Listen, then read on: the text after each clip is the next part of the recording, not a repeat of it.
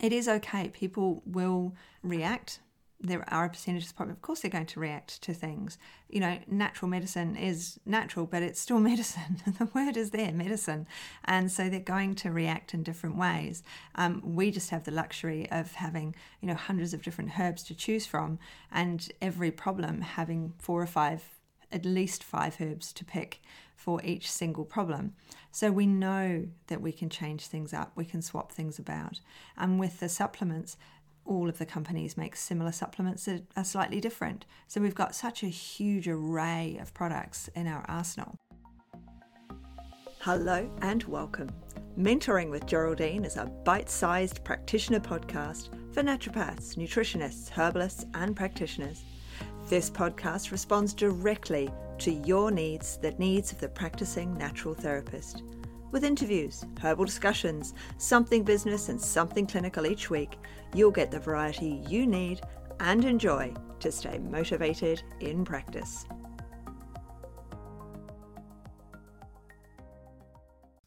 Hello, everybody, and welcome to Mentoring with Geraldine and the Bite Size Podcast. And I am, of course, Geraldine.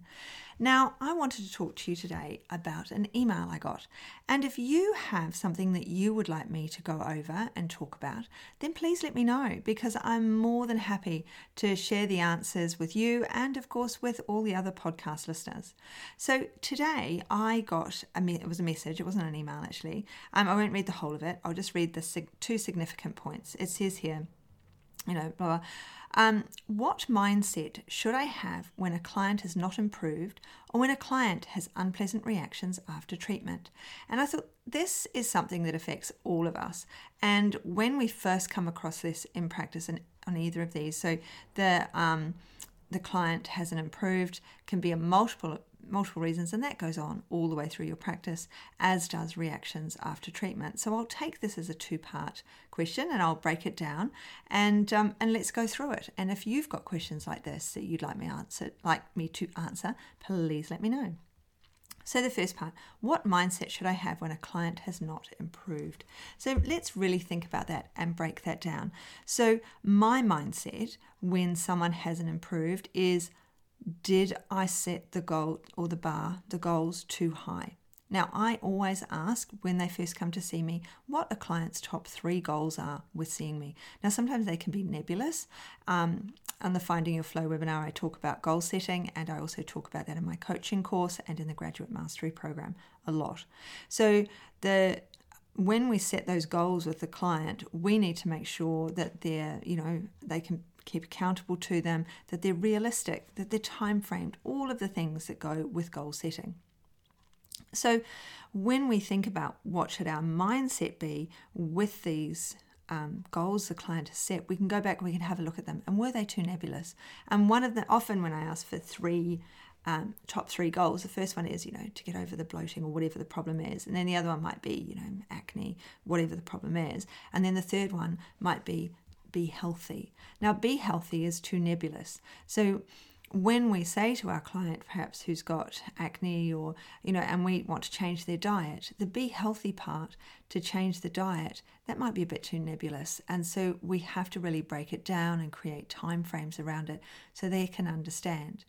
And when they still come back to us and they say, Oh, I haven't really improved, I haven't really changed, we have to nut down that conversation with them we have to make sure that we've clearly understood we've we've understood our first appointment with them and that we're able in the subsequent appointments to say well when you first came to see me you were bloating all the time your stomach was sticking out and your waist circumference was i don't know 100 centimeters when I saw you last time, you said that you were only bloating after lunch and it had gone by dinner time and your waist circumference had come down by, I don't know, 20 centimeters. I'm making this up, okay? I'm just giving you an example.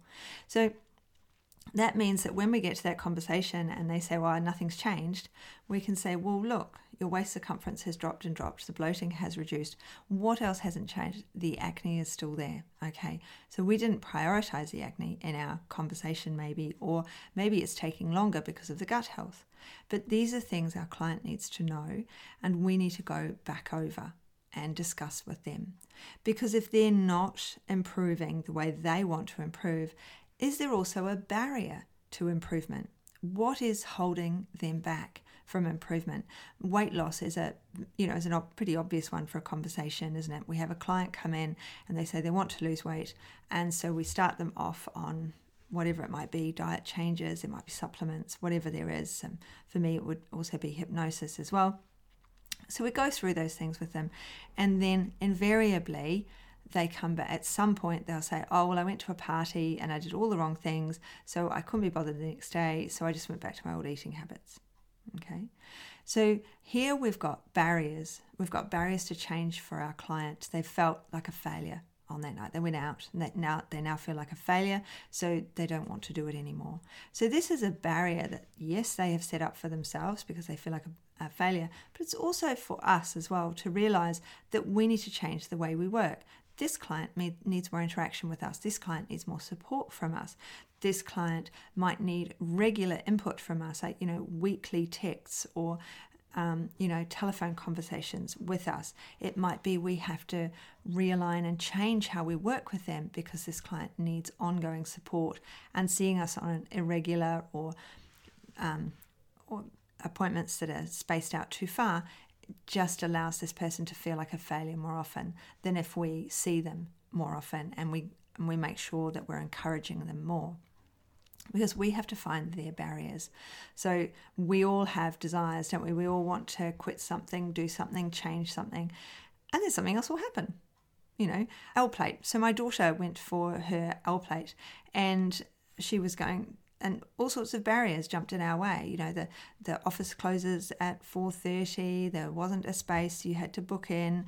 All of these. So these are simple barriers in her actually getting that initial license, sitting there getting the exam written or the test, whatever it is written, which she failed the first time after we'd finally gotten around.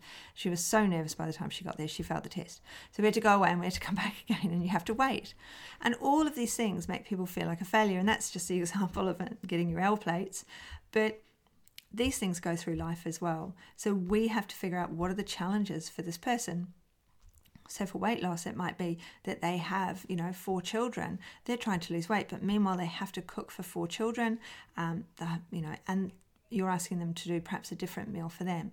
How are they going to juggle that in? How are they going to change cooking for those children? Or maybe they've got one fussy eater, or um, children that have to be transported all over the place because there's four of them, and so they have to be in four different places after school.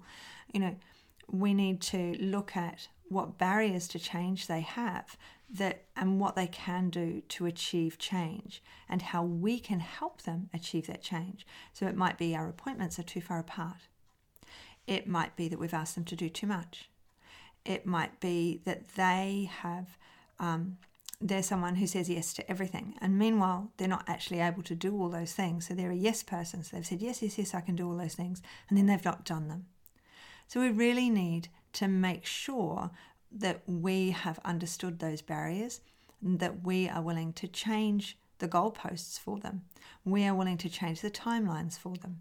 We are willing to really look at, I mean, we see them for a longer period of time. You know, you're seeing them maybe a follow up's half an hour for you um, they're 40 minutes for me because it includes, uh, you know, I take the money and I rebook them. So all my follow ups are 40 minutes, whereas in actual fact, the appointment itself is only half an hour. That means, do I need to see them more often? Should I have them in a program? Would a program help where they're getting regular emails from me?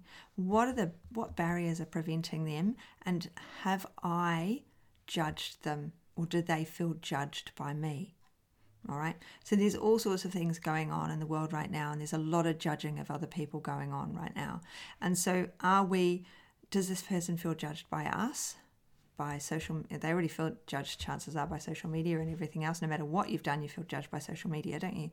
So, when we look at their barriers, then we break down their barriers. We need to open up with them and talk to them about those barriers so that we can change the plan. So, your plan has to be an ever living object, it cannot be set in stone.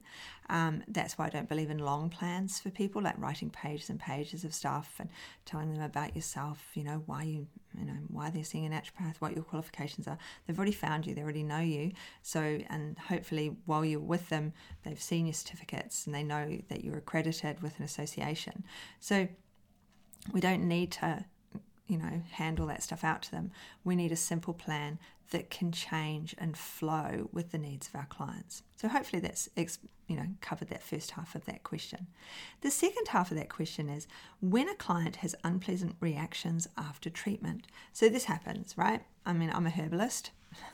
Herbs can taste pretty horrible. So I've had reactions where people have just said, I can't drink that, Geraldine, it's horrible. And I've thought to myself, well, actually, that was one of the most mild, um, okay herbal mixes I think I've ever made, and you can't drink it. So that's fine. We'll swap it out for a capsule or tablet. Um, but you have to have two or maybe even three to cover what was in that one bottle of herbs. I've had people, um, so niacin flush, I'm sure you've heard about niacin flushes if you haven't given one to somebody already. A new product comes out and you think, yep, this multi B looks amazing. It's got everything in it that I want, and you know, really good levels of doses. And they have, and but it's not non-flushing; it's a flushing niacin. And so there's we can change things, simple simple things. So you know, have it with food you know, have it with breakfast. Don't have it on an empty stomach. Um, you know, the zinc and iron thing. Obviously, we want our iron in the morning, or it might be taken at night with dinner because they have a steak at dinner and not at breakfast. But it's ready to go in the morning when the blood can uptake it because it's diurnal and all of those things. So, and um, the hepcidin. So, nighttime they might be reacting to zinc, mightn't they? They might be having nausea with taking a zinc supplementation. So we have to think to ourselves, maybe that zinc goes at bedtime, just before they put their head on the pillow. Then they'll be asleep, they won't notice any nausea. So things that are horrible tasting, you may have to change the time of day. You may have to put them with food. You may decide to massively reduce the dose. So, like a herbal tincture, if they say, No, I can't do it, and you're like, Well, you know, and then they say, Well, no, I don't want to do three tablets. Um, so, okay, let's start drop dosing. Let's start really low dose and work up. And it might be that you your client is actually very successful on a low dose. I have a number of clients who are very successful, very low dosing with drop dosing with the herbs rather than the full, what we, you would consider a full herbal dosage. So we really need to think about time, um, the time of the day it's taken, what it's taken with, whether we can reduce the dose. And the other thing that's totally okay to do is if they've had a reaction to say, stop it for two days.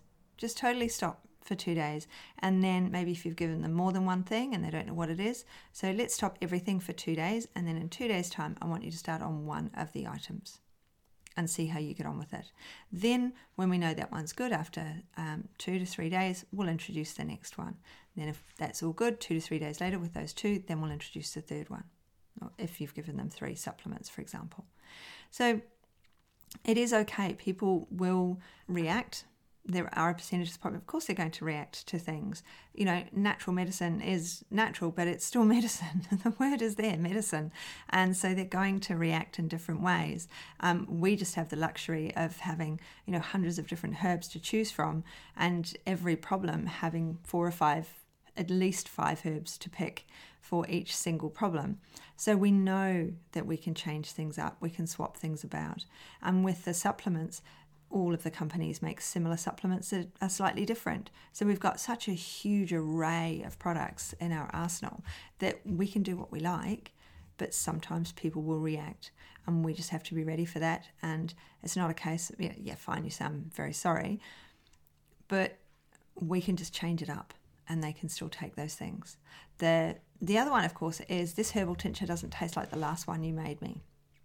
No, but it's exactly the same thing. You haven't changed it. I don't want to accept. No, it tastes different because herbs are picked at different times of year. They're um, active ingredients, different farms they come from.